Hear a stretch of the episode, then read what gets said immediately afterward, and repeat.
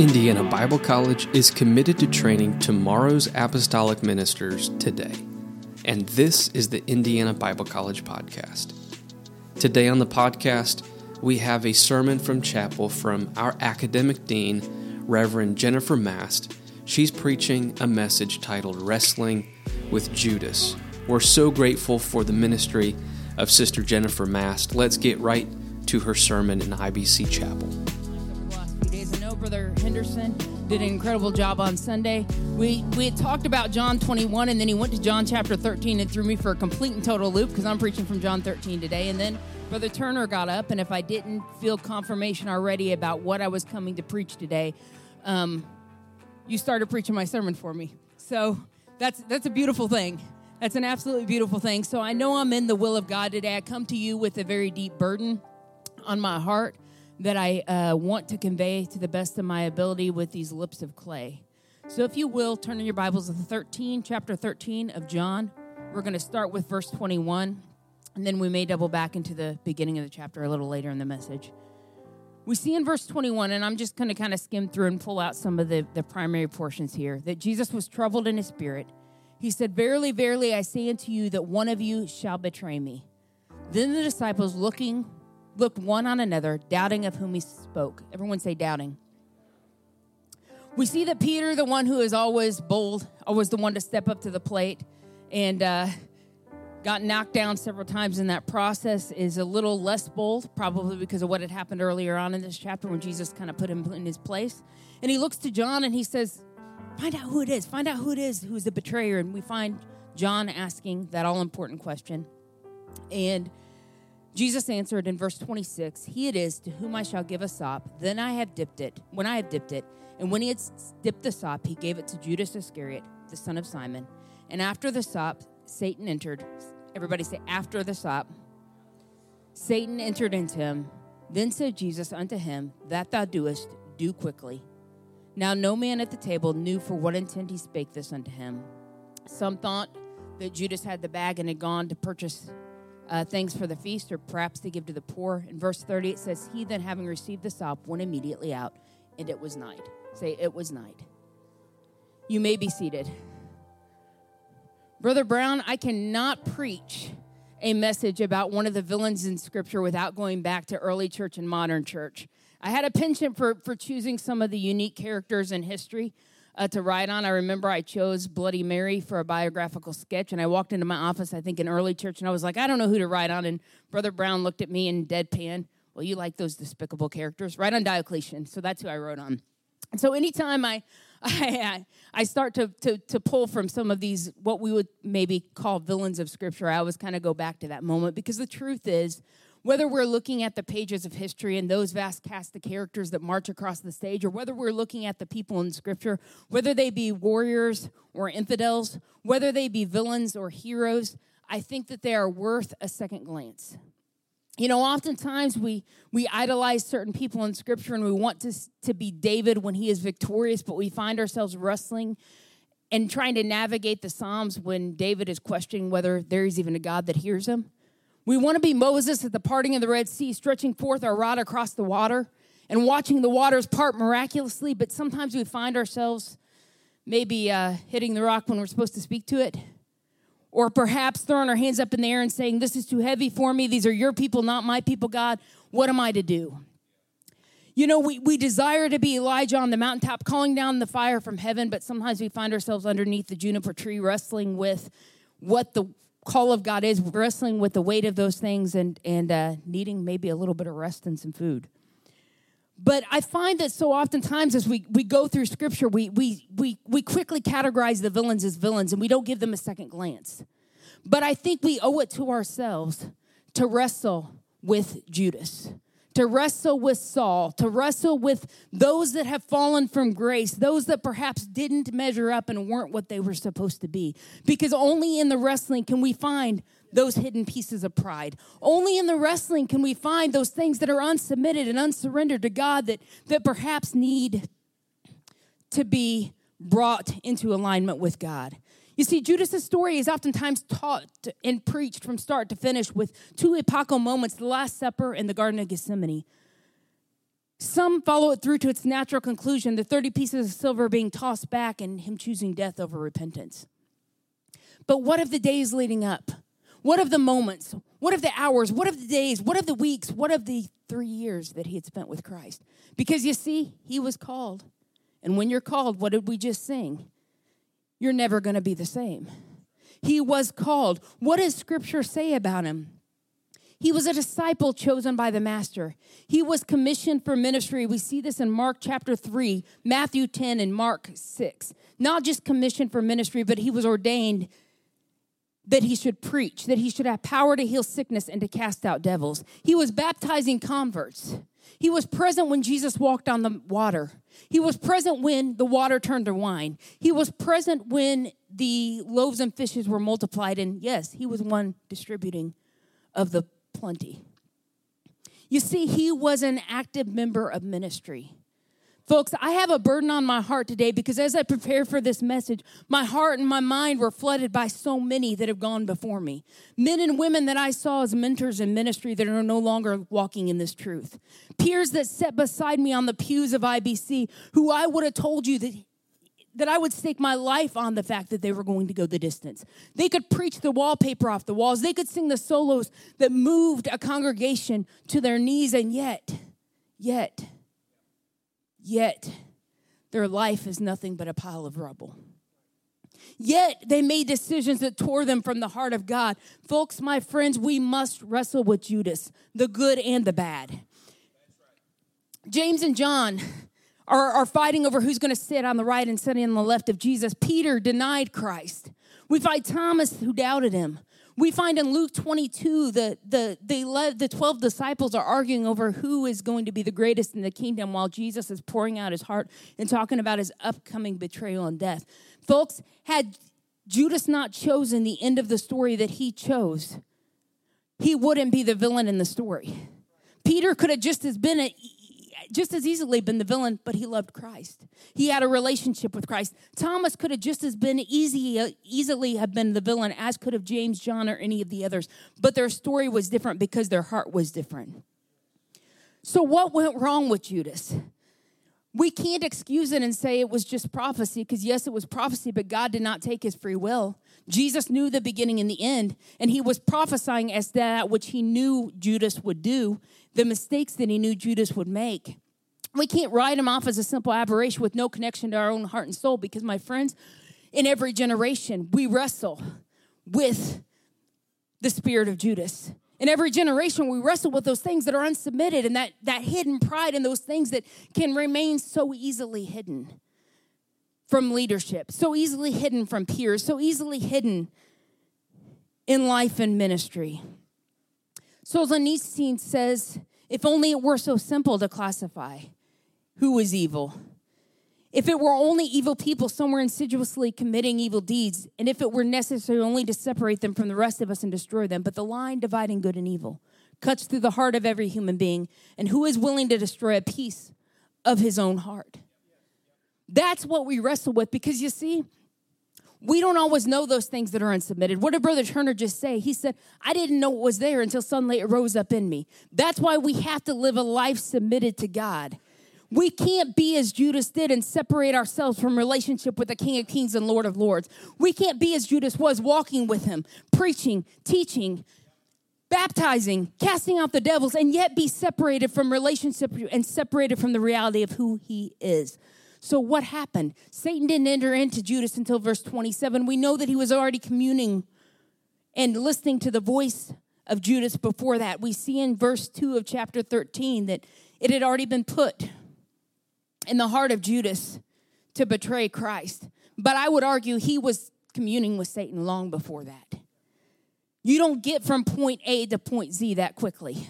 We look at it from the outside and we're like, what happened? They backslid overnight. They were just preaching general conference. But, folks, that's not the way it happens. I don't know if I'm going to preach or if I'm going to teach. All I know is I'm going to pour out my heart right now because I feel a heavy burden.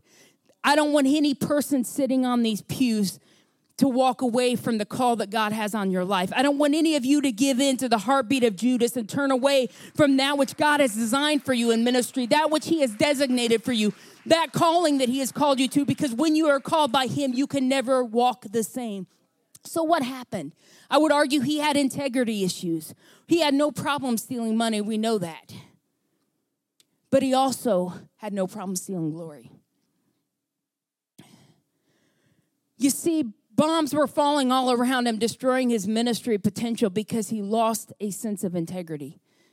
Now, I want to I want to submit to you. I don't know exactly what was in Judas's heart, but I do think he probably loved Christ. I do think he probably believed that Jesus was the Messiah. But he had become so turned in his perception of who Christ was, had become so turned and, and, and capable of justifying his own actions that he sought his own glory before he sought Christ's. He was in it for Judas, not in it for Christ.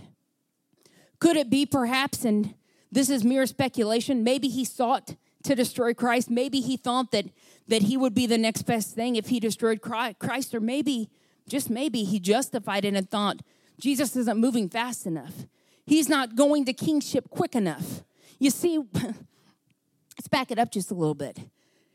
Jesus feeds the 5,000 the multitude seeks to make him king and the gospels tells us that, that when jesus saw that they sought to make him king he put the disciples in a boat and sent them out and across the waters before he sent away the multitude. Why? Because that same desire that was in the multitude was in the hearts of james and peter and john and judas. They wanted to see their savior as a king. They wanted to see their master as a king. They wanted to see him sitting on a throne. Did Judas not think maybe that perhaps if he pushed Jesus to the precipice, he would be the one that would get the glory? He would be the one. While James and John are fighting about sitting on the left and the right of Jesus, Judas is just plotting. And Judas is just designing a methodology to get him into that place of glory.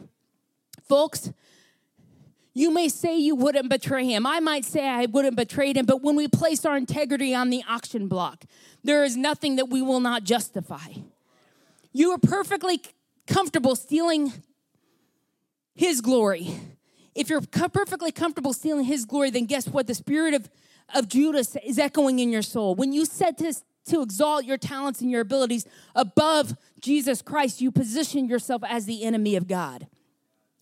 Don't use his anointing as a cloak to steal his glory.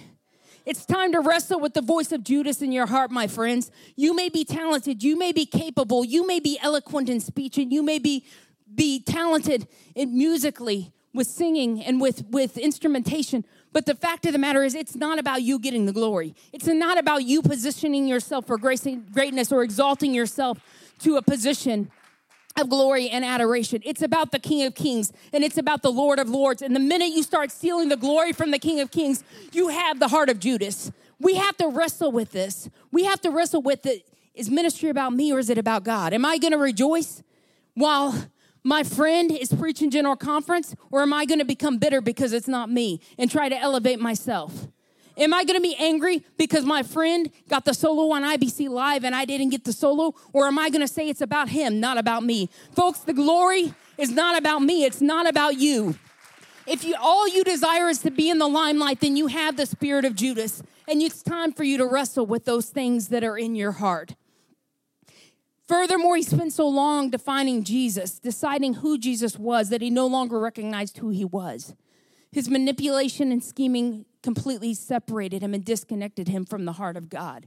We find that, as is the case, God doesn't allow us to make mistakes unchecked.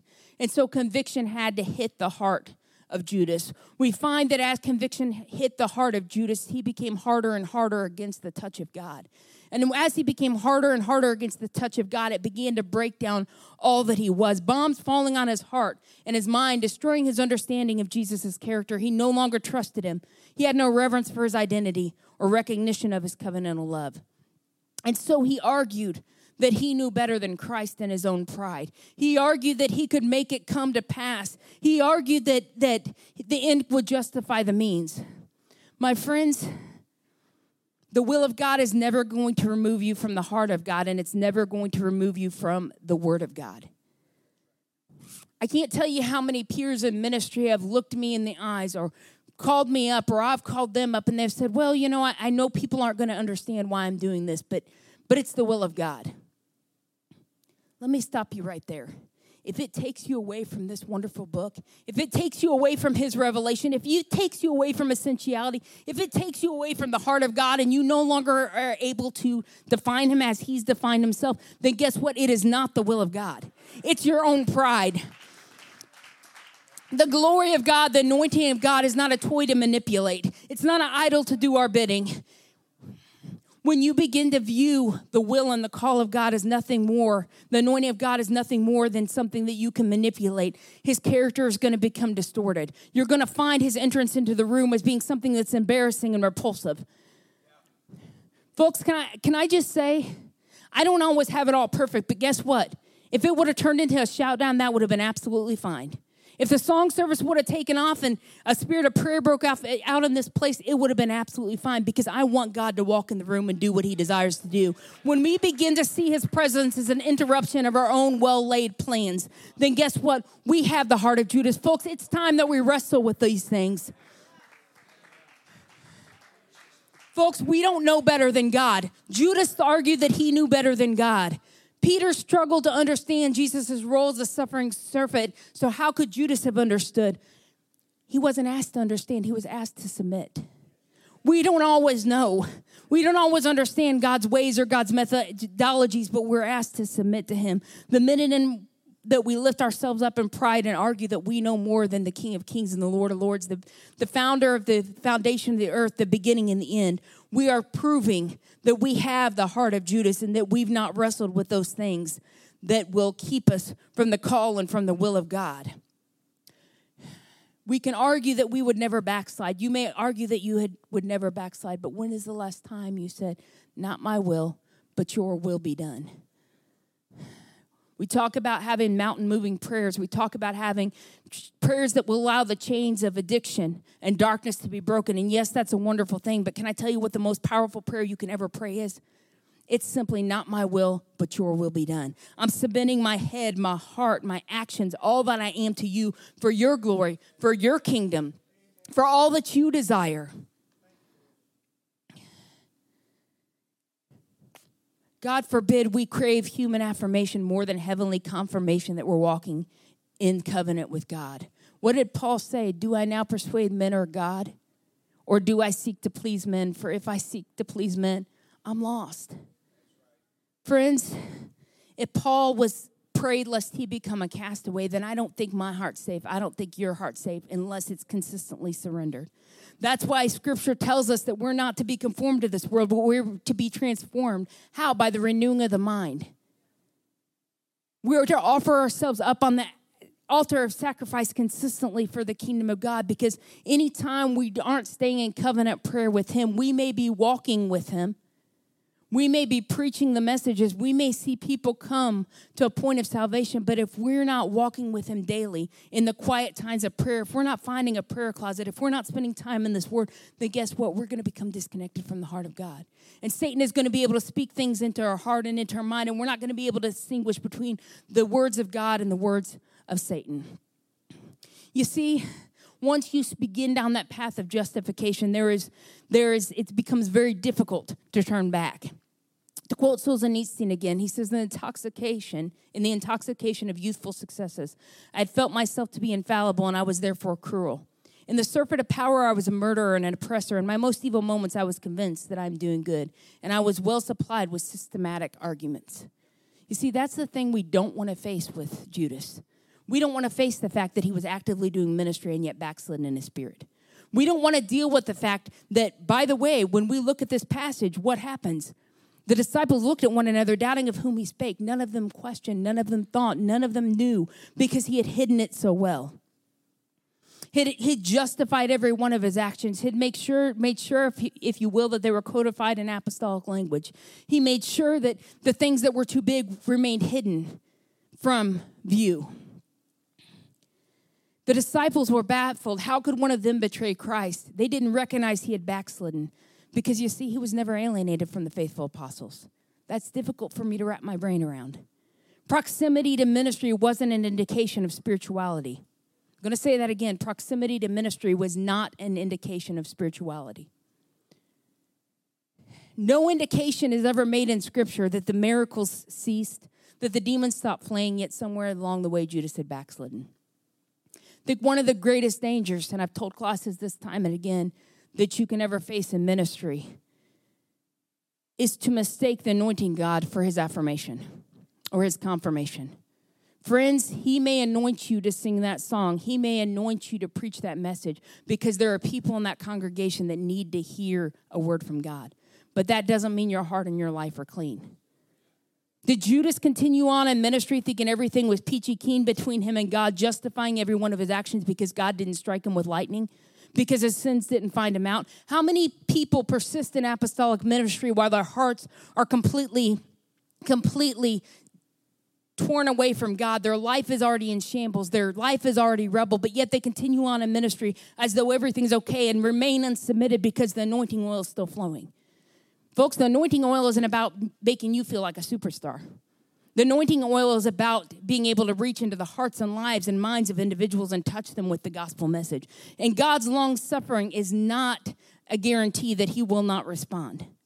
And his long suffering is not his stamp of approval on your life. His anointing is not his stamp of approval on your life. You can be anointed and be completely backslidden in spirit. You can be casting out devils and be completely backslidden in spirit. You can be p- preaching messages and people getting the Holy Ghost and be completely backslidden in your spirit. Folks, we have to wrestle daily with this Judas. We have to wrestle daily with our pride. We have to wrestle daily to maintain our integrity before the Lord. Because if we are going to turn this world upside down, if you're going to do what God has called you to do, if you're going to be called by Him and never walk the same again, then guess what? You've got to be submitted.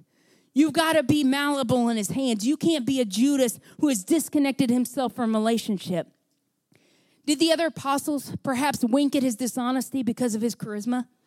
Was he the one that walked in and perhaps captivated a room? Was he the one that the, the, the environment seemed to change when he walked in the room because he was such a gregarious, outgoing personality? Did the fact that the devil still fled when he invoked the name of Jesus cause the disciples to question what their own eyes had seen? Was he so talented that they missed out on his character flaws?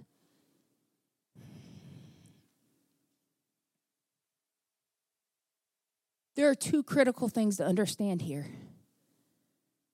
One is the fact that none of them saw, and two is the fact that because none of them saw, no one spoke to it. Now, don't mistake me, don't misunderstand me. Jesus Christ, if Jesus, if he was unresponsive to Jesus Christ, he would not have been responsive to the other 11 disciples. But that being said, guess what? You may have peers in your life that would be receptive. I never want to be so far from relationship with God and relationship with others that someone can't stop me in my tracks and say, you know what? I need to speak death right now to, to your actions. I need to speak death right now to the direction you're going. I don't want people just to be willing to speak life and affirmation into my heart and into my spirit. I want people to, to, to put it to me straight because I don't want to be a Judas. So, you know what? I pray that there are people in my life that will push back if I ever make a mistake. That should be the prayer of every individual in here. And guess what? If somebody walks into your room, if somebody calls you up on the phone and yanks your chain, you need to be responsive to that. You need to be responsive to the voice of God because sometimes God uses people to pull you back into alignment with Him. If you're so unchecked in your spirit that you can't be submitted to anyone, you are in danger. You are in absolute and total danger. You have to be willing. What does that mean? It means that I'm submitted to leadership in my life. I have peers that are iron sharpeneth iron that will reach out to me, and I'll reach out to them if there's ever a question. And they're willing to push back, and I'm willing to push back with them. But it also means that my prayer is that I'm sensitive so that I recognize if someone is on the cusp. So I recognize if perhaps someone is, is making bad decisions or their actions are betraying them, so that perhaps God will give me the opportunity to speak into their lives. Friends, there is a whole host of men and women here who have a call of God in their lives. You have to be willing to be ministered to and to minister to others. And sometimes that means speaking life, sometimes that means speaking affirmations, sometimes that means giving somebody a pat on the back when they've done a great job, but sometimes it also means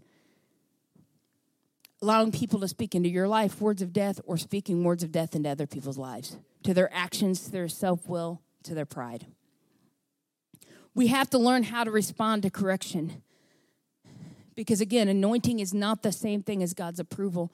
You know, I, I was just talking to one of my classes the other day, and it, it struck me in my last reading through the Psalms because it's So often, I feel like, especially early on in the, the beginnings of ministry, your prayers, you know, God open the right door and God do this. And, you know, there's a little bit of pride in that, probably. I would argue that there is. And I would argue that God oftentimes takes you through that sifting process into, in, in order to work that pride out of you. But oftentimes, your prayers when you first have a call into ministry is God, use me. But in the back of your mind, it's use me so I can, everybody can see that I'm being used. it's a, it's a double edged sword. But that being said, when I look at the Psalms, what do I see time and again? I see prayerful language. I don't see God use me, God open the right doors, God let me preach this message here, let me do this, let me get this solo. But what I see are words like God are like search me, know me, teach me your ways. Job Job in his writing completely completely invites the correction of God into his life and says, God, whatever you have to do to bring me into alignment, bring me into alignment. Folks, our prayers need to shift. If your prayers are still along the lines of look at me, your prayers need to shift into search me, know me. I've said it before and I'll say it till the day I die. What does the, the book of Proverbs say? Keep your heart with all diligence, for out of our are the issues of life. Friends, as a young person tried to guard my heart. I tried to keep my heart with all diligence, but guess what I figured out really quickly? I can't do it because I don't know what makes me tick.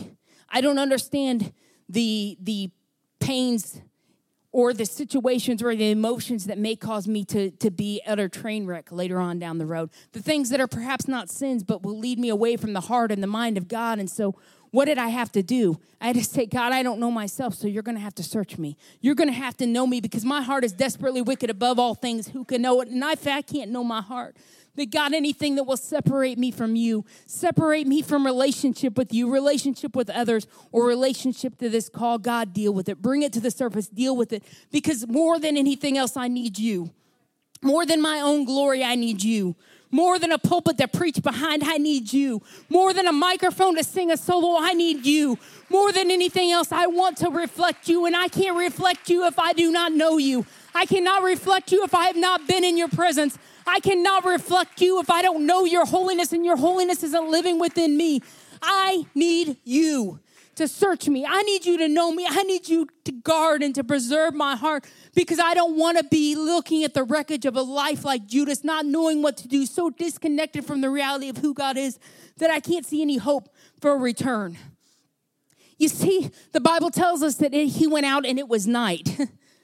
How obvious right? They're eating dinner. I don't know anybody who eats dinner at nine o'clock in the morning. Now, I've known, been known to have breakfast at nine o'clock at night, but uh, that's because I really like breakfast. Anybody really like breakfast? You a breakfast person? I can eat breakfast any time of day.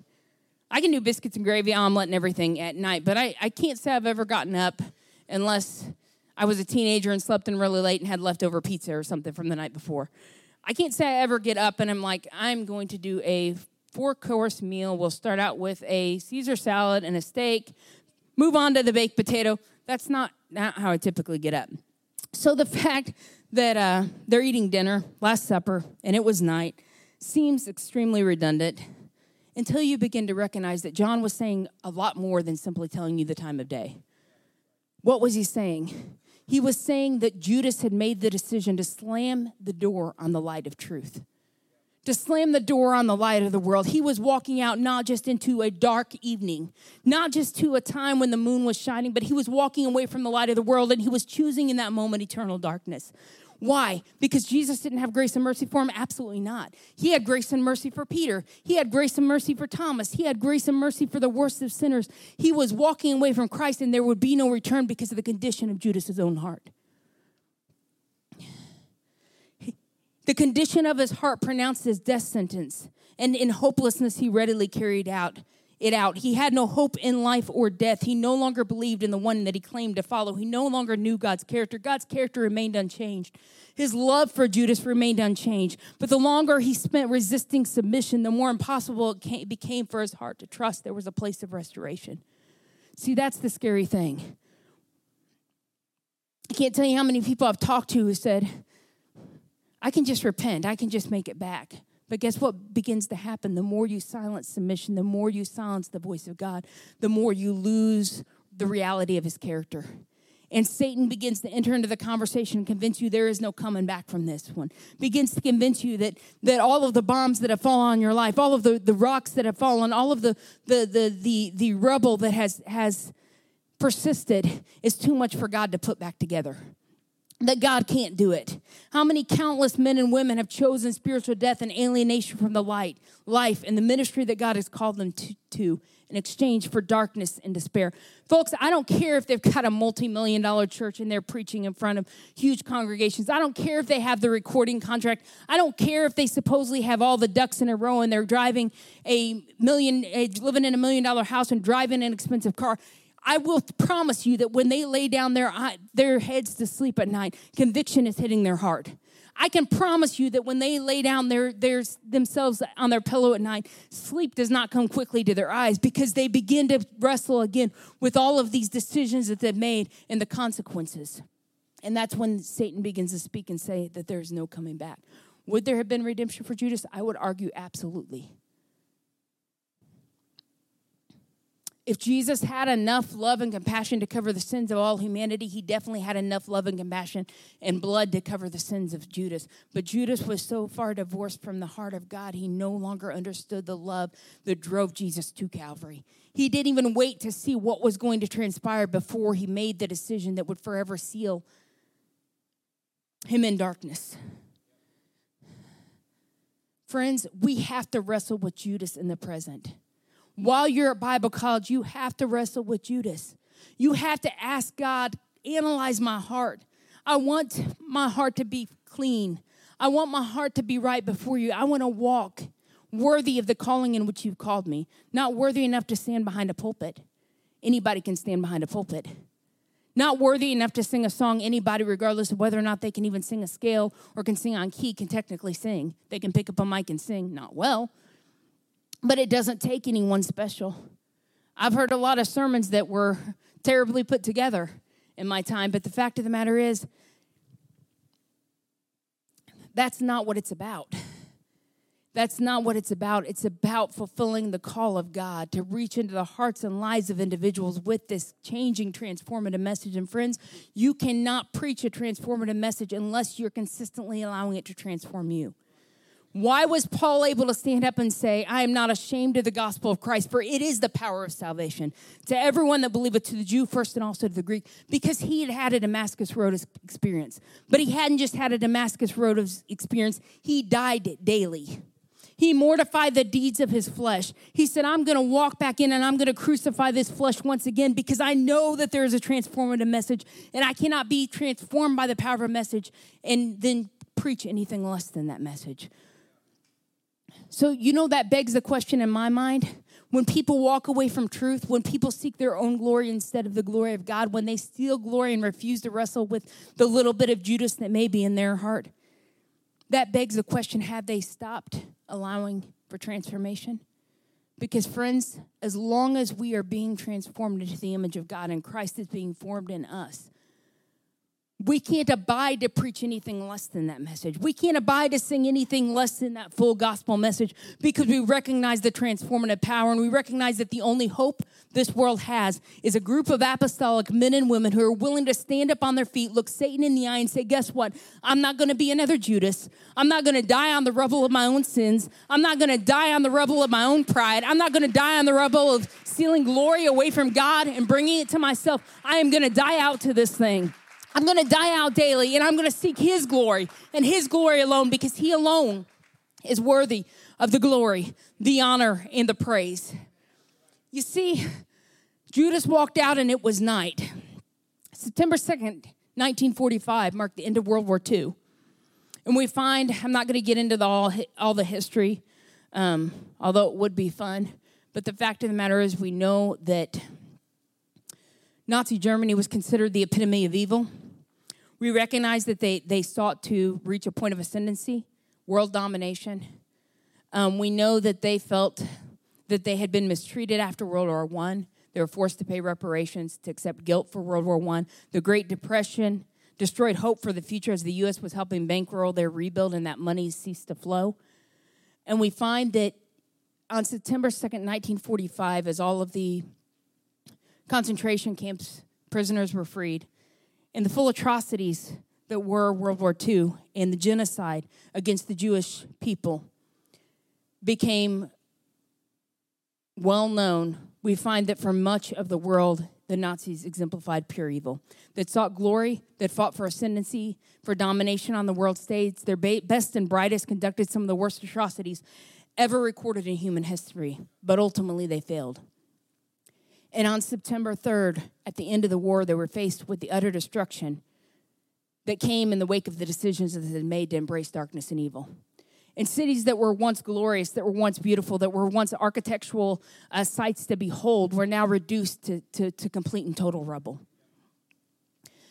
They were left with destruction, but no solution. So there stands in Germany today numerous hills or mountains, you might call them, called Trümmerbergs or rubble hills. Sometimes they're called shard mountains because all the rubble that they had, they didn't know what to do with, so they just pushed it all together into massive hills or into mountains. And in some cities like Stuttgart, Germany, Rubble Hill is actually the highest point in the city.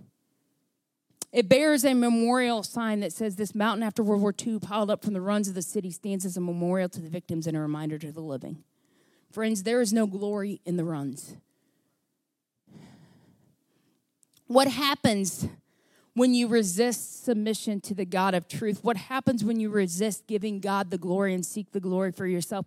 What happens when you resist submitting your pride and self will to the King of Kings and the Lord of Lords? You're going to find yourself surrounded by complete and total rubble.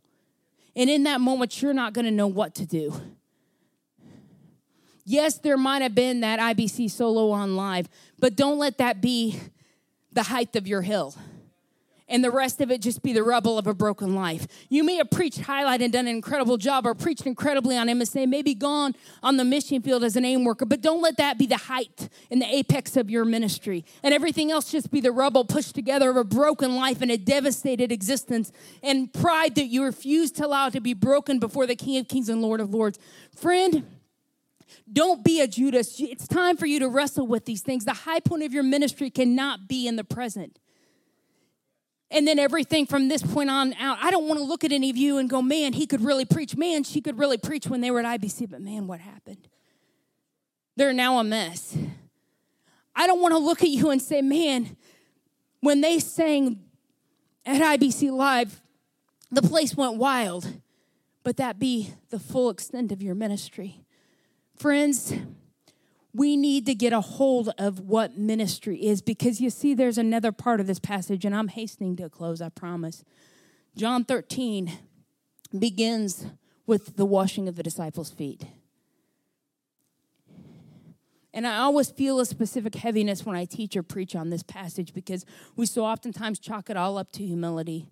We so oftentimes chalk it all up to um, having servant leadership amongst one another, and that's fine, that's grand. That is a purpose of the passage, as as it said.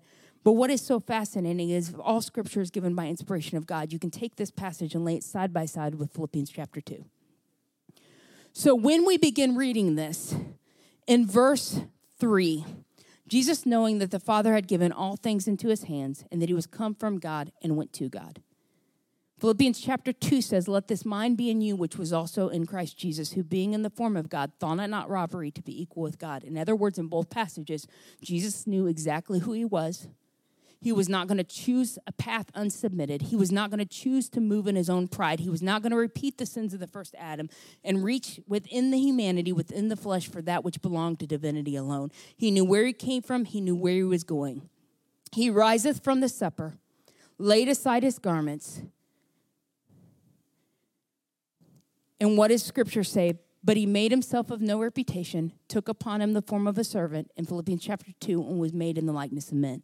So he rose from the supper, he laid aside his garments. We can argue that in Philippians chapter 2, he laid aside his divine prerogative as royalty, as King of Kings, Lord of Lords, as the creator of the universe, in order to become true human flesh and bone, to become something he had not been previously.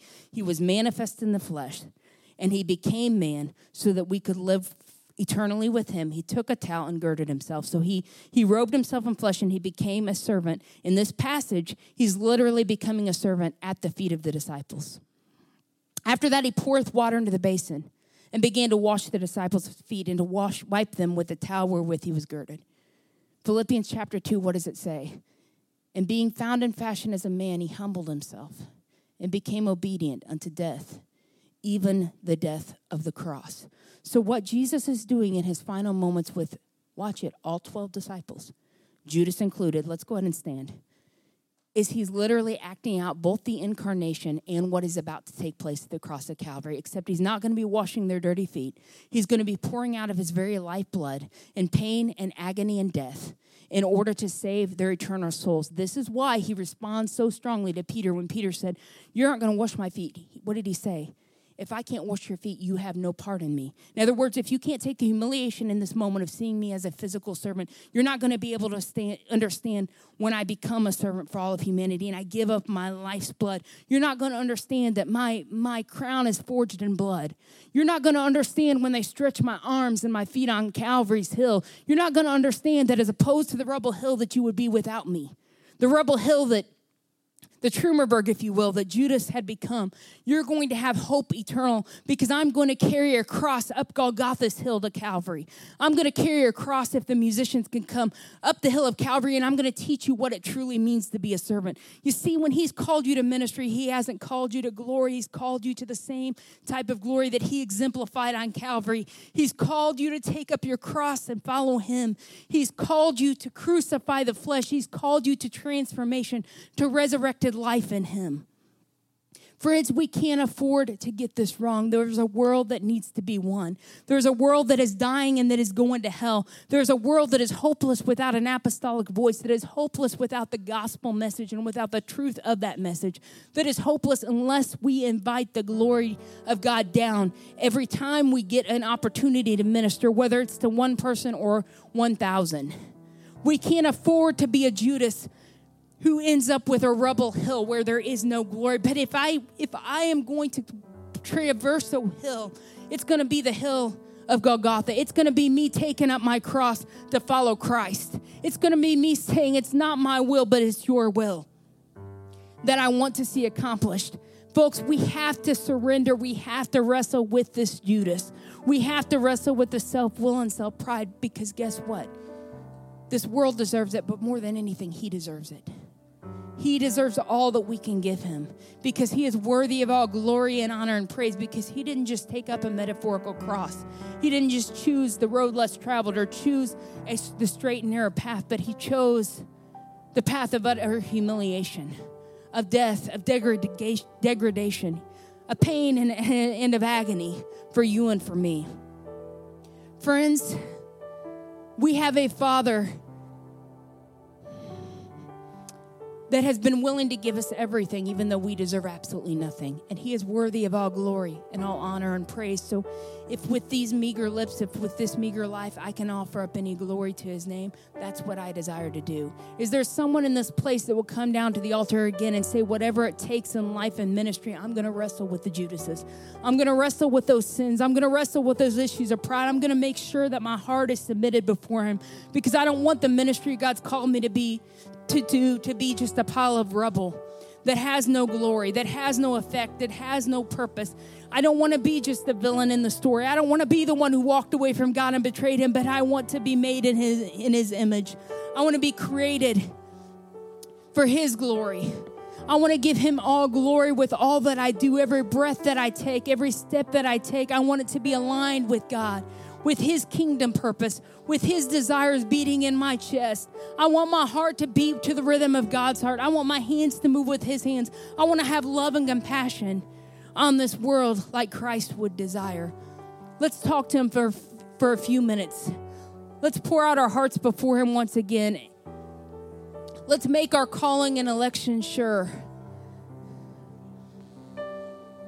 God, Lord, let there be nothing, God, that would separate any of these young people from the call of God that you have on their lives, God. God, Lord, we can't afford to keep pride, on life support, God. We can't afford to keep our self will on life support, God.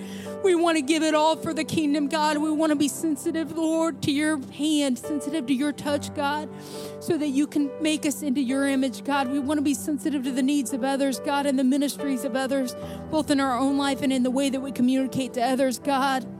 We want to live in covenant relationship with you, God. We want to give you glory, bring glory to your name in all that we endeavor to do with every breath that we take, with every beat of our heart, God.